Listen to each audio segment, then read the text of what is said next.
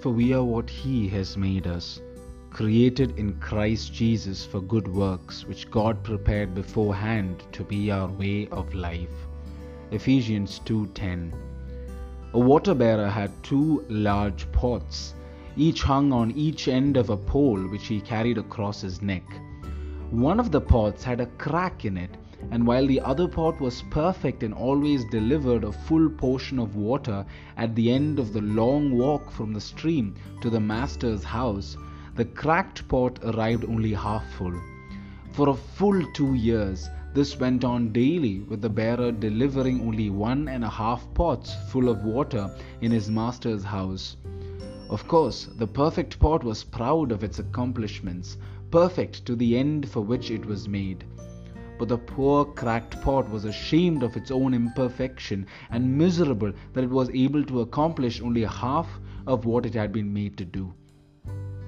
After two years of what it perceived to be a bitter failure, it spoke to the water bearer one day by the stream. I'm ashamed of myself, and I want to apologize to you. The bearer asked, Why? What are you ashamed of? The broken pot replied, For these past two years, I am able to deliver only half of my load because this crack in my side causes water to leak out all the way back to your master's house. Because of my flaws, you don't get the full value or the credit for your efforts. The water bearer felt sorry for the old cracked pot, and in his compassion he said, As we return to the Master's house, I want you to notice the beautiful flowers along the path. As they went up the hill, the old cracked pot took notice of the sun warming the beautiful wild flowers on the side of the path, and this cheered it somewhat.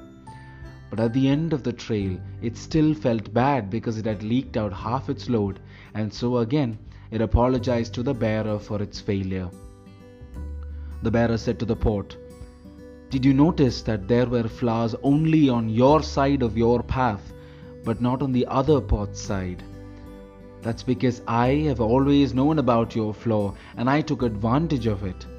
I planted flower seeds on your side of the path, and every day while we walk back from the stream, you have watered them. For two years, I have been able to pick these beautiful flowers to decorate my master's table.